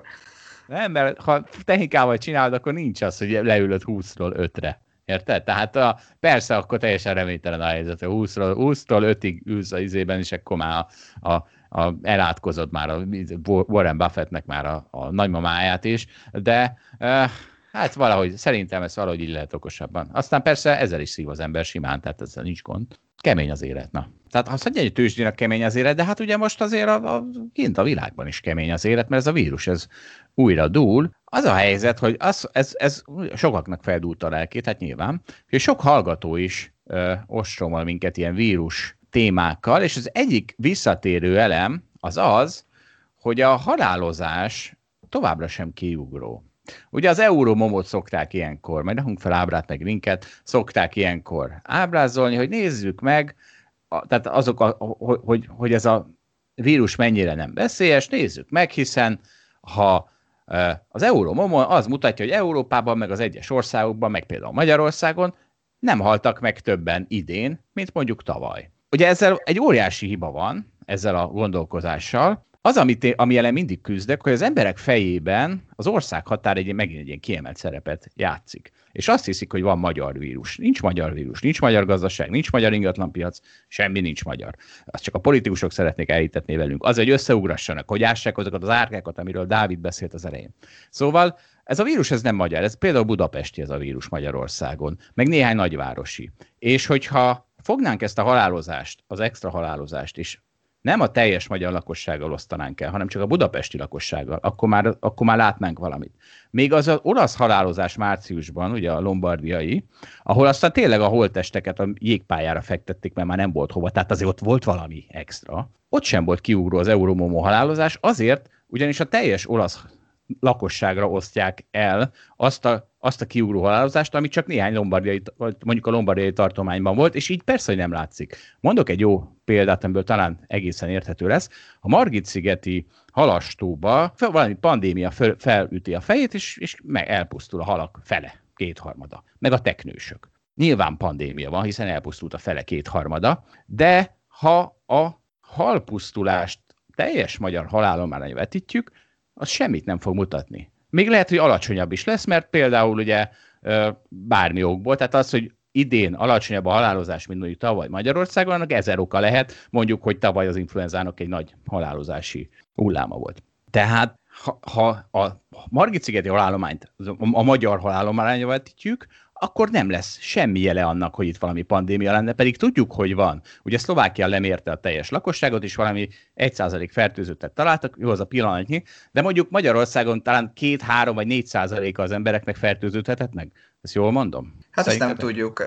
Egyébként pont, pont, hát figyelj, volt pont erről beszélgetés, volt, aki azt mondta, hogy 1 millió fertőzött van ebben a pillanatban, volt, aki azt mondta, hogy 400 a cégbe, tehát van, aki 10%-ot mondott, van, aki 4%-ot, szerintem 1%-ot senki nem mondott, nem neki többet, de egészen szóródnak a számok arról, hogy erről ki mit gondol, hogy, hogy mennyi ember nem ha. tesztelteti le magát, aki egyébként fertőzött. Még annyit, bocs, hagyd tegyek már hozzá, hogy most itt Budapestre mondod a vírus, hát Egyébként azt hiszem például a Borsod megyében az egyfőre jutó fertőzöttek, meg talán halálesetek száma is magasabb, tehát bőven nem igaz az, hogy itt ez most Budapestre koncentrálódik csak. Nem csak Budapest nyilván, de ha a teljes évet nézzük, akkor Budapesten volt a, a a pandémia nagy része. Na persze, a népsűrűség az abszolút számít, ez így van, csak, csak nem akarom, hogy az legyen üzenet, hogy ez egy budapesti dolog, és egyébként nem számít máshol, mert ez nagyon nem így van. De tehát ez, a, ez ennek, a, ennek a halálozási számnak a nem kiugró voltának a magyarázata, hogy egyszerűen túl nagy populációval osztják le, mert az emberek fejében az van, hogy magyar vírus, akkor azt a magyar populációval osszuk le, de hát nem dúlt még a teljes populációban. Tehát, hogyha az egész populáción végigmenne, akkor nem ez a 2000 halottunk lenne, hanem mondjuk 10-szer annyi, 20 ezer. Na és az már meglátszódna a ezen az euromomón is, hiszen akkor az már egy 15%-os növekedés lenne tavalyhoz képest halálozásban, hát azt már azért mutatná az euromomó. Egyébként Olaszországban azokon a területeken, ahol a leginkább dúlt a vírus tavasszal, ott egy, tehát ott a lakosság mondjuk egy százaléka nagyságrendileg az ilyen excess mortality-be halt meg. A lakosság egy százaléka az pluszba hozzáadott a, hozzáadódott a normál halálesetekhez. Igen, tehát hogyha az, a nevezőt lecsökkented a megfelelő méretűre, akkor már látszani fog a, a törtben a kiugrás. És hát ugye nem csak a hallgatókat, nyilván meg mindenkit izgat ez a vírus kérdés, hanem hát Zsitai Viktor is írt egy cikket az alablogra, ahol megpróbálta elvégezni ezt a gazdaság működtetés átváltást életekre, mert hát ugye az egész világban erről megy a vita, hogy mennyire vigyázzunk azokra a, a sebezhető az idősekre például, és mennyire állítsuk le emiatt a gazdaságot, és, és ahogy beszéltem, van két véglet, tehát van a, van a humanista hipohonder, aki, aki mindenkit megvédele, mert hiszem minden halál egy borzalom, és van a másik, a, talán a realistább véglet, vagy nem tudom ki, hát ugye a svéd modell volt ennek az úttörője, aki, aki pedig azt mondja, hogy működjön a gazdaság, és éljünk együtt ezzel a vírussal, és azt hiszem, hogy Viktornál, Viktort azt borította ki most, mert ugye a svédeknél, ugye ő azért szokta őket dicsérni, mert ők egészen biztos, hogy nem politikai okokból lépték meg azt, hogy a svéd útra léptek, hogy szembe mentek mindenkivel az autópályán, és ez egy óriási előny. Viktor szerint Magyarországon most bizony politikai okokból megy ez a svéd útra lépés, és így a szükségesnél jóval magasabb számú ö, idős embert áldozunk fel a vírus oltárán, az, hogy működjön a gazdaság, és ugye és akkor itt vagyunk, amit én is mindig mondok, hogy ha valaki politikai okokból klímaváltozásozik, akkor annak már bizony ilyen, hát Na hát ilyen hatása lesz, mint például Viktorra a magyar-svéd út. Szerintem a Viktor nem csinált más, mint leírta a vírus és a gazdaság közötti átváltást, és megpróbálta ezt számszerűsíteni, azt is írta, hogy december közepén lesz majd valamikor a, a csúcsa a vírusnak. Szerintem ez a köz számára azért valamennyire egy új információ, vagy egy, egy új feltevés. Abban a tekintetben, hogy szerintem sokan azt látják, hogy csak romlik, romlik, és a vakcina fogja majd megoldani, de ez, ez fontos, hogy ez nem feltétlenül van így, mert a vakcina később fog jönni, és lehet, hogy már előtte megoldódik, egyszerűen azért, mert túl sokan lesznek fertőzöttek, csomóan immunisok lesznek, és egyébként az, hogy a nagyon rossz helyzet meg kivált majd esetleg végre valamilyen visszafogottságot az emberekből. Én már azt gondoltam magamtól, hogy amikor már mondjuk 50 halott lesz az országban naponta a vírusban, na már akkor is az emberek egyébként aggódni fognak, és nem tudom, nem mennek el foci meccsre, vagy nem lesznek esküvők, ebben én nagyot tévedtem, mert, mert baromira nem látszik ez, tehát az embereket nem zavart, hogy 50 haláleset van, most 100 haláleset van naponta, lehet, hogy most már kicsit jobban zavarja, egyébként már érzek ilyet, most már egyre több a, a cikk az egészségügyből, meg a Facebook poszt a, az orvosoktól, tehát azt gondolom, hogy most már lesz egy kicsit ö, ö, nagyobb pánik abban a tekintetben, hogy fú, azért tényleg nem kéne megbetegedni, mert ennyien ott vannak a kórházban, meg amúgy is óvatosabb leszek, mert most a vakbélműtétet sem most akarnám esetleg, bár arra nem, mintha nagyon ráhatás lenne az embernek arra, mikor van szüksége. Tehát szerintem, de szerintem most, most kezdtek érezni valami, valami változást, aztán, aztán nem tudom, nem járom körbe az országot. Itt, itt Budapesten egyébként úgy érzem, hogy az emberek jobban hordják a maszkot, a, tényleg a BKV mindenki betartja, amikor vidéken jártam, akkor is sokkal, volt, sokkal kevésbé volt ez a, ez a benyomásom. Igen, lehet, hogy ez a száz halál, ami, ami ma már megvan, az egy kicsit ilyen vízválasztó lehet, vagy erre már egyre többen kapják fel a fejüket, és, és nő az óvatosság. De egyébként tehát én is számol ezek, számolom ezeket a dolgokat, meg modellezem, és egyetértek azzal Viktorral, amit ír ebben a cikkben is, hogy ilyen 1-3-1-4 körül lehet a reprodukciós ráta, és ugye ebből az következik, hogy 30% ha eléri az immunitást, akkor, akkor megáll magától a járvány, vagyis nem kell 60-70%-nak megfertőződnie, mint eredetileg gondoltuk a tavaszi adatok alapján, amikor még azt gondoltuk, hogy ilyen kettő és fél, három körül a reprodukciós ráta, mert most vigyázás van, meg maszkviselés van, és éppen ezért alacsonyabb a reprodukciós ráta, és éppen ezért, ha ez így marad, tehát van, lesz vigyázás, akkor kevesebb embernek kell megfertőződni a nyájimmunitáshoz. Konkrétan ilyen 30%-nak. Nekem az egy, és akkor elképzelhető az, amit a Viktor mond, hogy januárra ez többé-kevésbé lezajlik az a járvány. De azért van egy fontos dolog, hogy a járvány újra, újraindulhat akkor, hogyha a vigyázás megszűnik ezután. Ez egyik fontos dolog. És megnőhet a, a reprodukciós ráta újra egy föl, fölé. A másik, hogy nekem van egy olyan félelmem, hogy megyünk bele a szezonba, és a szezonalitás miatt a reprodukciós ráta önmagában nőne, és hogy akkor lehet, hogy nem lesz elég a 30% lehet, hogy nem lesz végére januárra, vagy lehet, hogy nagyobb megijedés kell. Hozzá kell tenni, hogy a megáll a vírus, vagy egy megáll a járvány, az itt azt jelenti, hogy nem lesz több tehát mindig újak és újak fertőződnek meg, de már nem lesz több fertőzött, csak annyit jelent. Így van, tehát csökkenni fog a, a, a fertőzöttek száma, az új fertőzöttek száma, az napról napra csökken. A hétvégén a barátnőm hívta fel a figyelmemet erre a HVG-s cikkre és az alatta lévő kommentre, ami szerintem nagyon érdekes kérdést tett fel, és ezt most szeretném veletek is megvitatni. Így szól a HVG cikknek a, a címe és fölött a felirat. Ezt Európa legerősebb gazdasága is megemlegeti. Így esik a német gazdaság a korlátozások miatt. És alatta a top komment, nem vagyok közgazdász, de lehet kéne egy jobb gazdasági rendszer, mint az, ami összeomlik, ha az emberek egy hétig csak azt veszik, amire szükségük van. Én ezzel egyetértek. De akkor összeomlik a gazdaság, ha ezzel egyetértesz. Igen, igen, igen, akkor összeomlik a gazdaság. Tehát, hogy nekem az a meggyőződésem, hogy a gazdaság az nem azért van, mert hogy nekünk, nem, nem tudom, így szükségünk van ezekre a dolgokra, amit a gazdaság előállít. Szerintem a gazdaság azért van, hogy lekösse az embereket, hogy az emberek ne lázongjanak, ne háborúzzanak, meg, meg ne hülyeségeket csináljanak, hanem hát dolgoznak, meg fogyaszgatnak, és akkor ez tök jól leköti az idejüket, nem jut eszébe, viszonylag ezt lehet csinálni, vagy viszonylag ezekkel a dolgokkal lehet oldani a frusztrációjukat, és nem jut eszükbe sok hülyeséget csinálni. Hát azért ez nem tehát ugye ez, ez 500 éve is igaz lett volna, csak akkor az akkori gazdaság is lekötötte az embereket, csak éppen akkor az a gazdaság arra volt elég, hogy csak a 80% ne halljon éhen, tehát... Mm. Hát figyelj, 500 éve az volt, hogy hogy akkor lázongtak az emberek, meg rosszul érezték magukat, az egyik oldal, nem kötötte le őket az a dolog, amit tudtak csinálni, és nem volt elég dolog, amit el tudtak fogyasztani.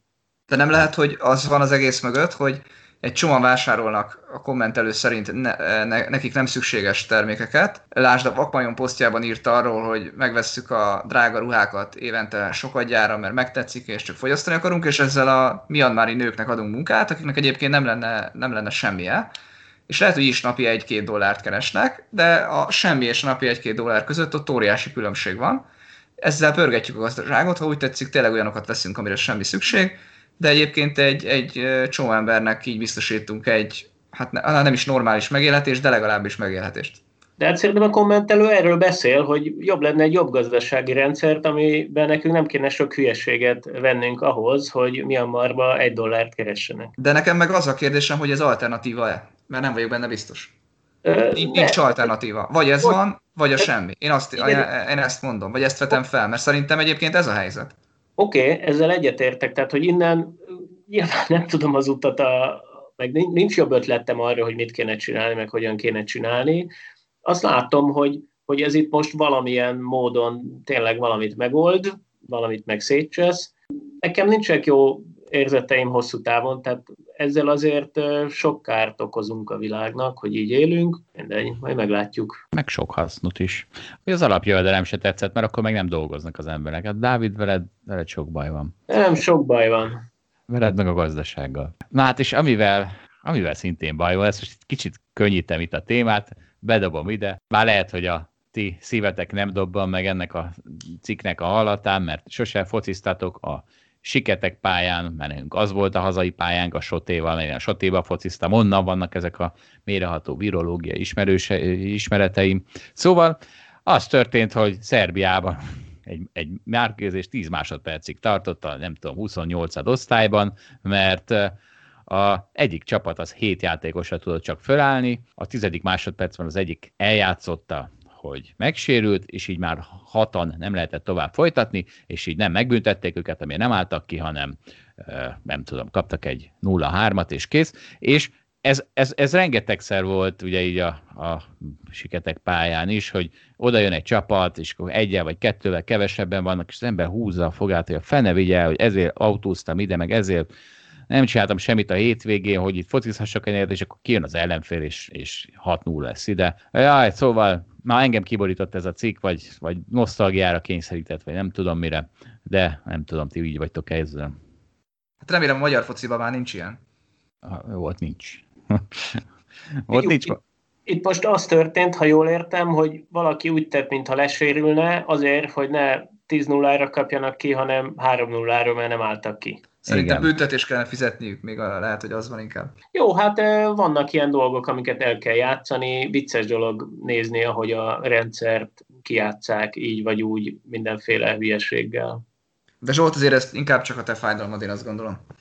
Igen, én is érzem. Úgyhogy akkor menjünk egy másik fájdalmarra, na az nagyobb fájdalmam. Telexen olvastam, hogy hát mondjuk egy kicsit a, a cikk is kis is, kis a fájdalom, elég sok hiba van benne, vagyis hát nekem úgy tűnik, hogy hiba, de hát a magányugdíjpénztárakról beszél, és elérkeztek az első emberek, ugye a kötelező magányugdíjpénztárról van szó, amit 2011-ben egyszer csak elzsaroltak a többség kezéből, és viszont már emberek beérkeztek abba a korba, amikor elkezdhetik ezt fölvenni, mert ugye nyugdíjkorba értek, és hát óriási óriási kaszálás van, úgyhogy kedves hallgatók, aki elkövette azt a hibát, hogy engedett a zsarolásnak és visszalépett a magányugdíjpénztárból, az nem juthat oda hozzá ahhoz a reál jövedelméhez, amit ugye 2011 óta, mert amikor elvették a magányugdíjpénztárt és kifizettek egy reál hozamot, akkor borzasztó alacsonyak voltak a részvényárfolyamok, most borzasztó magasak a részvényárfolyamok, és ezt a reál jövedelmet, vagy reál hozamot nem kapják meg, és a cikkben ugye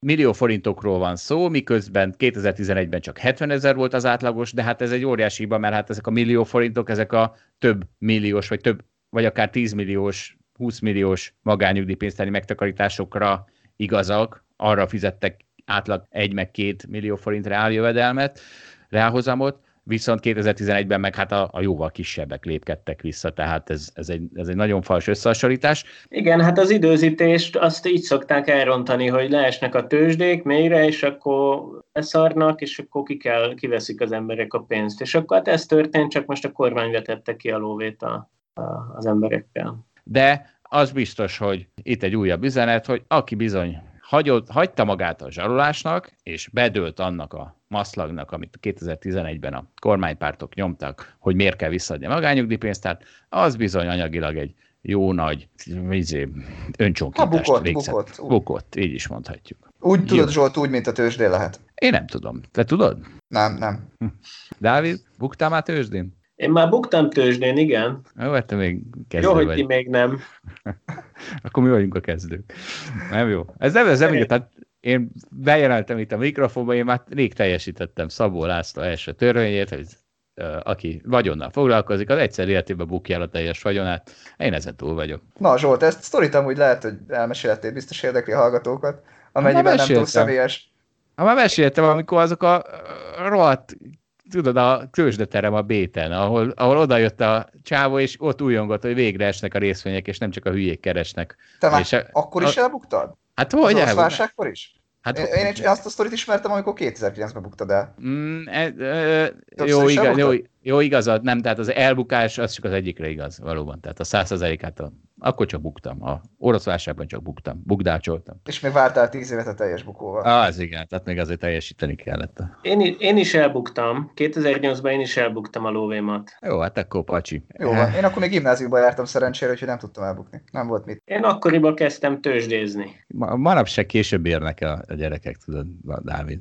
Mi már gimnáziumban. Én is már gimnáziumban tőzsdéztem, igen. Nem, az én generációmnak az kell, hogy a technológiai részvények összeomoljanak, és akkor elbukhatja ő is a vagyonát. De azt még, arra még egy kicsit várni kell. Nem, nekik nem kell az, hogy összeomoljanak, hiszen tőkáltételet csinálják, tehát egy 20%-es és bőven elég lesz. Jó, hát én korábban mással foglalkoztam, én akkor még tanultam. Na figyeljetek, hát ez óriási. Én mindig csodálkozom, hát ugye járok koncertre, és nem járok, mert azt is kiúzták a lábam alól, azt hiszem, így sorba mondják le a koncerteket, meg megpróbálnak rávenni, hogy menjünk oda csak zenét hallgatni, és nem táncolni, de hát ez nonsens. Szóval, mivel járok koncertekre, az a feleségem sorban szállítja a csodaszereket, ami, amivel aztán, a, amikor hazajövök, akkor be kell fújnom a számat, az orromat, a nem tudom, miért, és kérdezem, hogy hát figyelj, én, én, én eléggé követem ezt a témát, és nem hallok ezekről a csodaszerekről, hogy befújok az orromba, és akkor elmúlik a koronavírus, vagy nem tudom micsoda, de ő mondja, hogy de én azt csak csináljam.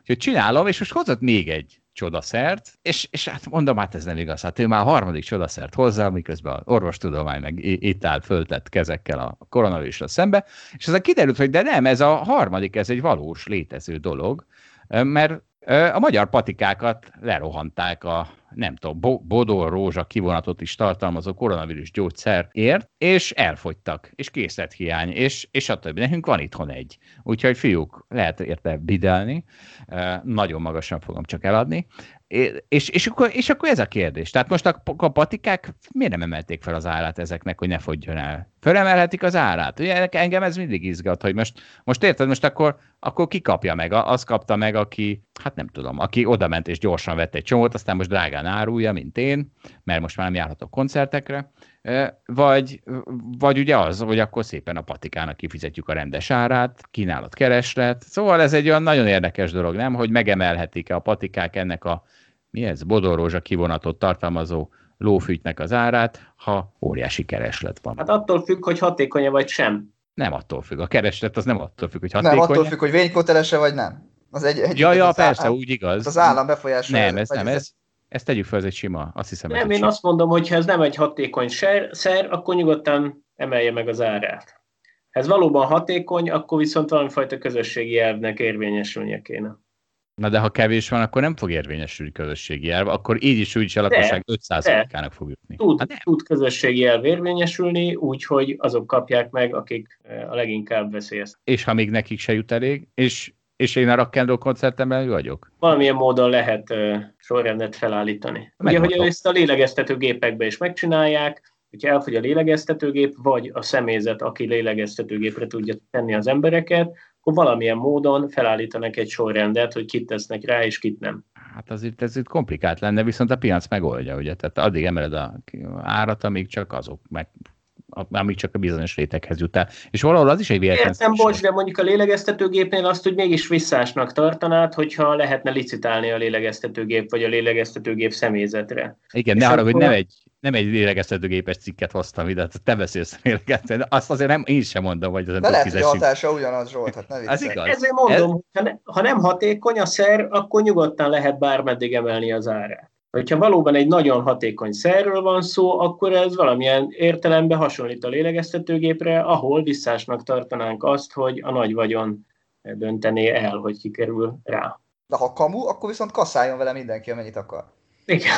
Hát ezt, ezt érdekesen fejtett. Ahogy szokott lenni. Ezt a feladványt.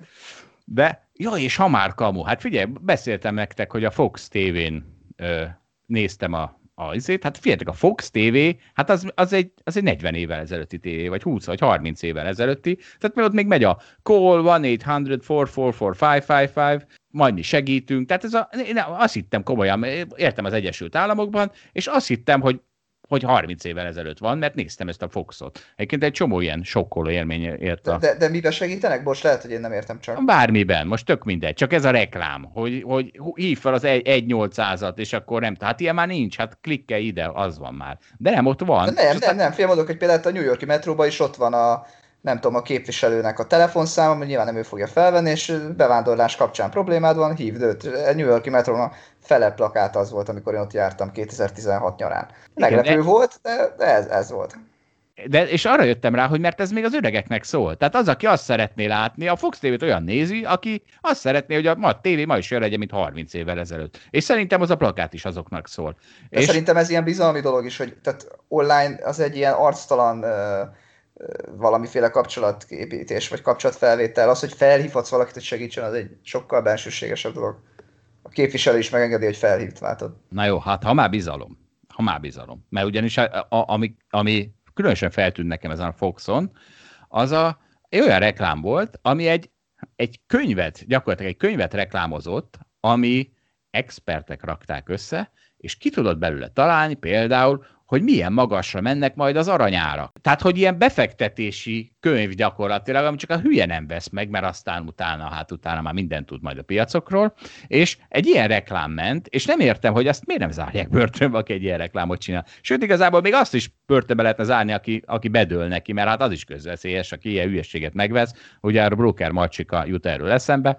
Hát ott nem csak a broker macsika volt, hát nem tudom, hülye vagy nem hülye, de hát nyilván az összes izéje. Szóval engem ez kiborított ez a izé, mondjatok erre valamit. Zsolt, ugye az embereket nehéz saját maguktól megvédeni, tehát hogy nem fogod tudni mindenféle szempontból az embereket a saját hülyeségüktől megvédeni. Én az oktatásban eléggé hiszek, tehát azt úgy, azt úgy jó lenne nyomni, mert akkor valamivel kevesebb ilyen hülyeség történne meg. De egyébként az is van, hogy valahol kis okosság ott van a teljesen legális, vagy teljesen nem tudom, jó hiszeműnek tűnő dolgok piacán is, kisokossággal próbálják a cégek rávenni arra az embereket, hogy fogyasszanak. Tehát ahogy, mit tudom én, ahogy impulzív vásárlásra buzdítanak engem azzal, hogy a pénztárnál oda teszik a nem tudom micsodát, a kis csokikákat, vagy a kis cukorkákat, az is például egy ilyen kis okosság, ahol ilyen pici módon meghekkelik az embernek a, a, a saját hülyességét.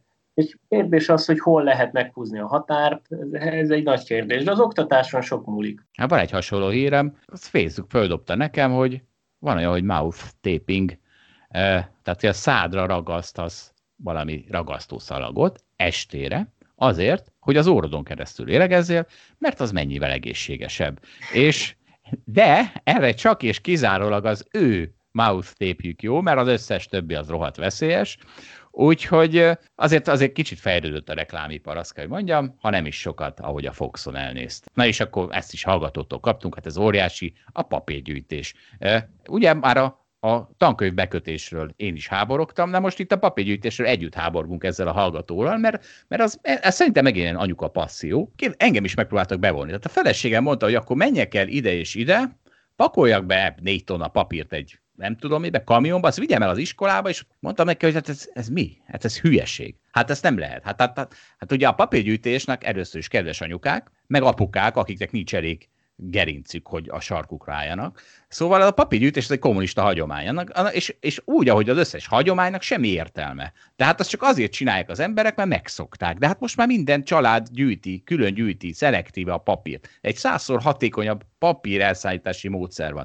A szocializmusban ennek még volt értelme, mert mert az volt a papírgyűjtésnek a módja, hogy az emberek elvitték a méhbe, és akkor ezt az iskolán keresztül hatékonyabb lett. Hát most ez sokkal kevésbé lesz hatékony, mint a a lakásunkban itt levő módszer, és, és még egy óriási hibája van, hogy a kommunizmus vagy a szocializmusban ezt tanította a gyereket, mert ő aktív részese volt ennek. Ők, mi mentünk körbe házról házra, és kértük a papírt, és vittük be az iskolába. Na de most, hogy anyukák meg apukák megszervezik, hogy én cügöljem azt a szart, az iskolába, úgyhogy a gyerek nem is látja a papír. Hát ennek mi az? Ennek mi, mi, tör, mi történik ott? És ugye a hagyományok, tehát hülyeségek, de néha van hasznuk, mondjuk ilyen, ilyen közösségépítés, meg nem tudom, összetartozás, érzés, fejlesztés, vagy mi a fene, de itt, hát itt, hát na, na mondjatok valamit. Figyelj, ez egy nagyon szép találat, azt kell, hogy mondjam. A papírgyűjtés, ugye? Nem, nem, a probléma felvetésed. Te még gyűjtöttél, vagy te pont kimaradtál? Nem, én, én, én, én, még gyűjtöttem, de egyébként Most is én 2000, 2006 és 2010 között voltam gimnazista hagyományos értelemben véve, bár hatosztályosba jártam, tehát valójában 2004 és 6 között, akkor még ez bőven ment, de nem is volt szerintem ennyire elterjedve a szelektív hulladékgyűjtés. Hát Dávid, te voltál üttörő, de mondjál valamit, ne súnyulj. Én vittem a mélybe a papírt, igen. Na igen, de hát annak, annak volt, annak, annak volt, érted, léleképítő hatása. Attól igazi férfiak lettek a férfiak, igazi nők lettek a nők, és igazi többiek lettek a többiek. Na, de ezt az apukát szivatják azzal, hogy autózzon, nem tudom hova. Én egyszer annyira aktívan részt vettem ennek a szervezésében, meg gimnázium alatt, hogy még egy ilyen ö, nagy papírgyűjtőbe is voltam. Na hát akkor ezen a hétvégén mindenki álljon a sarkára, utasítsa vissza a papírgyűjtést, és akkor együtt levetkőzzük, bár én már kiúztam róla, a viszont hallásra. Sziasztok, viszont hallásra. Sziasztok.